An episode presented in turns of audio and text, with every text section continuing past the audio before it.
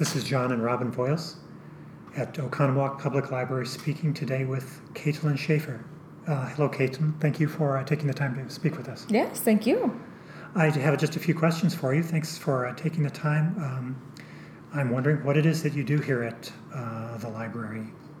Well, I am the uh, youth services librarian, um, which means that I really, um, since it's a smaller library in a smaller town, I take care of uh, every uh, program and um, collection responsibility for ages zero on up through teenagers um, and high school graduates, um, and of course, parents and caregivers and educators as well uh, really fall under my purview as well for anybody that takes care of kids.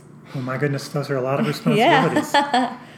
um, how long have you been here? How long have you worked at the library? Um, I have been here. Uh, it'll be two years in December, Oh. so not very long, but um, long enough to love it. Okay, good. Was this your is this your first um, was this your first library job? Uh, it is not my first library job. Um, I'm fortunate enough that uh, since graduating in 2011, 12, 13, so something, something like that, lose track already, uh, that I've been fortunate enough to uh, have held uh, a, several different jobs at several different libraries. Um, this is my second, probably real full time, um, more permanent position that I've held since graduating um, with my master's in library science. Great. Uh, what would you say is the best part of your job?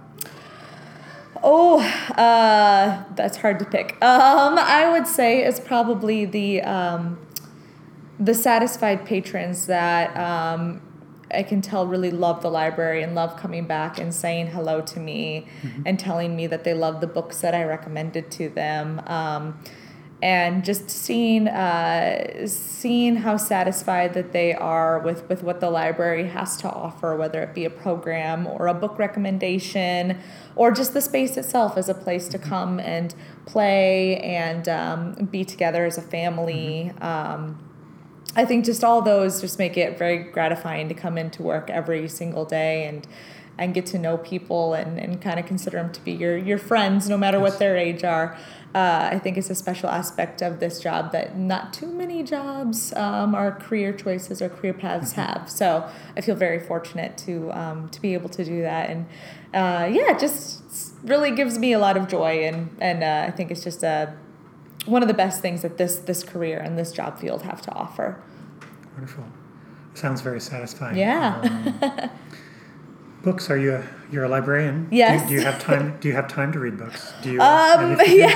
If you do, what are you reading now? I try to make time to read books. Um, I I read a lot of different things. Um, usually any type of. Uh, uh, you can usually find me with a, a graphic novel with some kind of kick butt female heroine at the heading the story, um, or uh, or just you know really kind of trying to keep up to date on the um, you know keep in touch with the series for especially for middle grade readers for teens um, if i do pick up an adult uh, um, level book it'll usually be a historical fiction or a fantasy um, but yeah but usually I, I kind of i kind of stick to to really enjoying reading um, the stories that are out there for teens If you were able to project forward maybe 20 years, how do you think libraries, how do you think this library would change, or libraries in general would change? Mm-hmm. Well, um, libraries have really um, made a move toward being. I mean, what they've what libraries I feel have always been have been you know a hub of the community. I mean, really, really, what a library should always strive to be is to be the central focal point of a community because it is the place where. Um, all the members of a community can come and get their information needs met. Um, but we, we felt that with you know with the advancement of technology and um, and the kind of the advancement of this really need to feel more connected and, and interconnected in your in your community that uh, libraries have also become a place more of a community center. So a place where not only people can go to get their information needs met but where they can also um, continue to be lifelong learners. So where they can continue to uh, learn. Uh, for example, the libraries have really piggybacked onto the maker movement of really, you know, being able to um, have uh, things available for people to come in and be hands-on and learn how to make and learn how to do and learn how to create, so that uh, people who use libraries become more creators of content um, instead of just passive recipients of content, um, which is also good because again, mm-hmm. people still need to be intaking that information. But I think that really there's been a move towards um, people also using libraries as a place to create and a place to learn um, and a place to just kind of better their lives. And I don't think that's ever going to be something that's going to change. People in a community always kind of seek ways to to better their quality of life and mm-hmm. to to be more involved in their community. Um, and so I think that libraries, as long as we continue along that traje- trajectory and really kind of leading the charge, and and and those things like the maker movement and um, and uh, technology and having you know offering technology classes, offering any kind of um, lifestyle improvement classes or things that we can do uh, that that just gather people's interest and pique their interest and and kind of make them realize that they can also be creators um, of content in their own life, I think is kind of just uh, something that libraries are already doing, but um, have really caught on to and recognized that that fulfills a very serious need in the community a lot, especially being able to do it for free. Um, and uh, and that's uh, really I think something that libraries are can continue to do to the best of their abilities um, for the foreseeable future. Great. Um, are you then involved in uh, selecting some of the programming that uh, are some of the program that, it, that is offered here at the library? Yeah, I do. I do all the programming um, for infants through teens. So yeah, so that's you know story times, um, early literacy opportunities for little ones and their caregivers. Mm-hmm. Um, but also technology programs for um, tweens, ages 8 to 12, or teens um, community programs for teens where they can feel more involved with their community and more involved with the library as a, as a piece as a piece of the puzzle rather than just a uh, kind of a bystander that they really know that the community and the library are for them as well so that they can be community participants. Um, those are all the all things that i do as well as yeah making sure that uh, ordering all the collection and all the books and all the cds and magazines and everything for those age uh, age ranges as well so what are some of the children's books, maybe picture books, that you f- feel that uh, have gotten recently a really strong positive reaction with, with some of the kids? They might they might want to have them read over and over again. You might notice things checked out more frequently. Mm-hmm. Uh, certainly, I mean, the classics always endure. I mean, we still have our, our Goodnight Moon and our, our Eric Carle and our um, Dr. Seuss and everything. I mean, those those are consistently checked out across the board.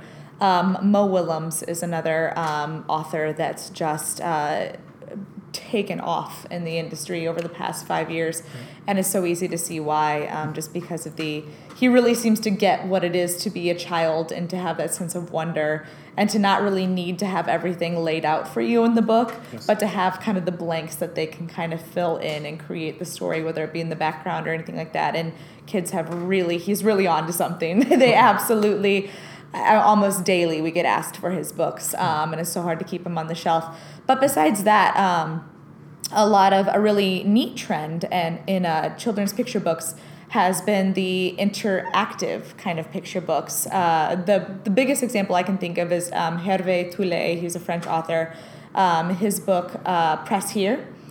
And that from that book has stemmed books, more books by Tullet, but also other books that are really what we'd kind of consider to be interactive children's okay. books, in that they encourage the audience to really participate in the reading of the book, mm-hmm. uh, and so they're they're good for both. Uh, you know, lap lap time sharing, mm-hmm. but they are also uh, very good for for story time sharing because it gets the kids kind of active and involved, okay. Uh, and they can they get to kind of make that connection between what the book is saying and then what they get to respond and do and then what they do mm-hmm. evokes a change in the book Uh, so it really, it's really fun to pull those out for a storytime crowd because mm-hmm. they always enjoy them and they always have a good time, and it's it's really it's really interesting. It's really fun to kind of see them feel like they're almost a reader. I think in a sense, okay. um, and even with the little toddlers, that just it's it, they always go over extremely well and they love them. Good, great, thank you. Um, I'd say finally. Um, if you could, we're asking everyone if they could just uh, share a positive story about a library experience. And it sounds like you have a lot of them, but is there something that comes to mind?